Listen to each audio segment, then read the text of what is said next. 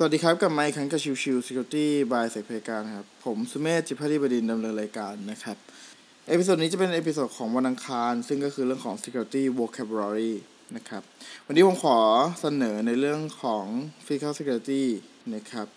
คือถ้ามองจริง ๆ แล้วโดยปกติแล้วครับ ตัวของ Physical Security เนี่ย มันคือการพยายามจะแทรกซึมเข้าไปในตัวตึกของบริษัทหรือเป้าหมาย ที่เราต้องการจะแทรกซึมเข้าไปนะครับ ซึ่งแน่นอนว่าโดยปกติแล้วเนี่ยตึกแต่ละตึกนะครับ บริษัทแต่ละบริษัทนะครับ ก็จะมี policy ที่แตกต่างกันนะครับ ดังนั้นเนี่ยโดยปกติแล้วเนี่ยวิธีการเจาะเข้าไปในตัวขององค์กรแต่ละองค์กร ถ้ามองในเรื่องของ physical security อย่างเดียวเนี่ยมันก็จะมีความหลากหลายนะครับ ซึ่งการจะไปทำในเรื่องของ physical security ได้เนี่ยจะต้องทำเรื่องของ reconnaissance ก่อนนะครับ reconnaissance ก็คือการแบบไปดูลาดราวไปดูว่าตัวตึกนั้นมีช่องทางเข้ากี่ช่องทาง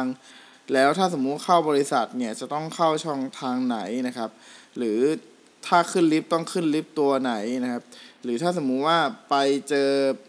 reception ของตัว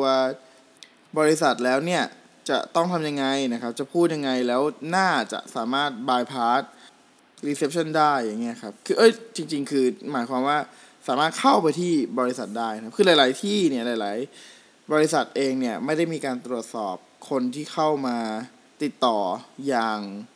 รัดกุมนะครับ พอเป็นแบบนั้นแล้วเนี่ย มันก็มีความไม่ได้ที่ตัวของ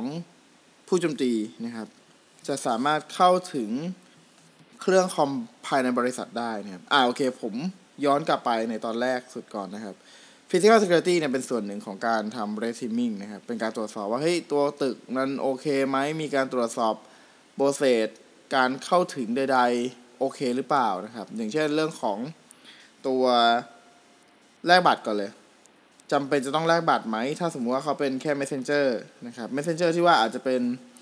Curly อาจจะเป็น Line Man อาจจะเป็นอะไรก็แล้วแต่ครับ คือถ้าเป็นกลุ่มคนเหล่านี้เนี่ย ตัวของ reception หรือคนที่คอยตรวจสอบเนี่ยเขาอย่างไร คือเขามีการตอบสนองกับคนกลุ่มนี้ยังไง คือเฮ้ยโอเค พอใส่เสื้อของไลแมนมา พอใส่เสื้อของเคอรี่มาโอเค ให้ขึ้นไปส่งข้อมเอ่อส่งเอกสารได้เลย ส่งอาหารได้เลยหรือเปล่า หรือยังจำเป็นจะต้องแลกบัตรอยู่นะครับ หรือถ้าสมมุติโอเคจำเป็นต้องแลกบัตร แล้วการแลกบัตรที่ว่าเนี่ย สามารถไปได้ทุกชั้นหรือเปล่า คือเราสมมุติว่าเอ้ยผมแลกบัตรเนี่ยผมบอกว่าผมต้องไปชั้นเก้านะ ผมจะไปชั้นเก้าแต่ว่าถ้าระบบของตัวตึกหรือลิฟต์หรืออะไรเงี้ยครับ มันไม่ดีพอเนี่ยมันจะกลายเป็นว่าต่อให้ผมแลกบัตรสำหรับชั้นเก้าซึ่งซึ่งชั้นเก้าอาจจะเป็นชั้นพนักงานธรรมดาทั่วไปที่เอ่อเป็นฝ่ายธุรการหรืออะไรเงี้ยครับที่ต้องไปเอาของไปส่งอะไรเงี้ยผมอาจจะใช้บัตรที่ผมแลกมาเนี่ย ขึ้นไปชั้นผู้บริหารก็ได้ ขึ้นไปชั้นฝ่ายการเงินก็ได้อะไรเงี้ยนะครับ พอเป็นแบบนั้นแล้วเนี่ยมันก็มีความไม่ได้ที่จะถูกล้วงความลับข้อมูลจากฝั่งต่างๆนะครับ ซึ่งโดยปกติแล้วเนี่ย reception หลาย ๆ ตึกหลาย ๆ ตัวบริษัทนะครับเขามักจะไม่เข้มงวดกับคนที่มาส่งเช็ค คนที่มารับเช็ค คนที่มาส่งเอกสาร คนที่มาส่งอาหารอะไรพวกนี้ครับ ดังนั้นเนี่ยการจะไปบายพาส คนตรวจจุดนี้เนี่ยก็เป็นไปได้ง่ายนะครับ อีกแบบหนึ่งนะครับก็คือลักษณะที่ว่าตัวของหลังจากที่แลกบัตรแล้วนะครับซึ่งไอไอไอแลกบัตรที่ว่าเนี่ยอาจจะเป็นแลกบัตรของส่วนกลางของตัวตึกนะครับคือแน่นอนว่าโดยปกติบางครั้งบริษัทที่เป็นเป้าหมายอาจจะไม่ได้อยู่เป็นแบบตึกแบบเฮ้ยใหญ่โตอะไรเงี้ยครับอาจจะเป็นส่วนหนึ่งของตึกนั้นๆนะครับ แน่นอนก็ต้องมีแลกบัตรตัวของส่วนกลางของตัวตึกก่อน พอขึ้นไปแล้วก็ค่อยไป เป็นการติดต่อรีเซพชันของ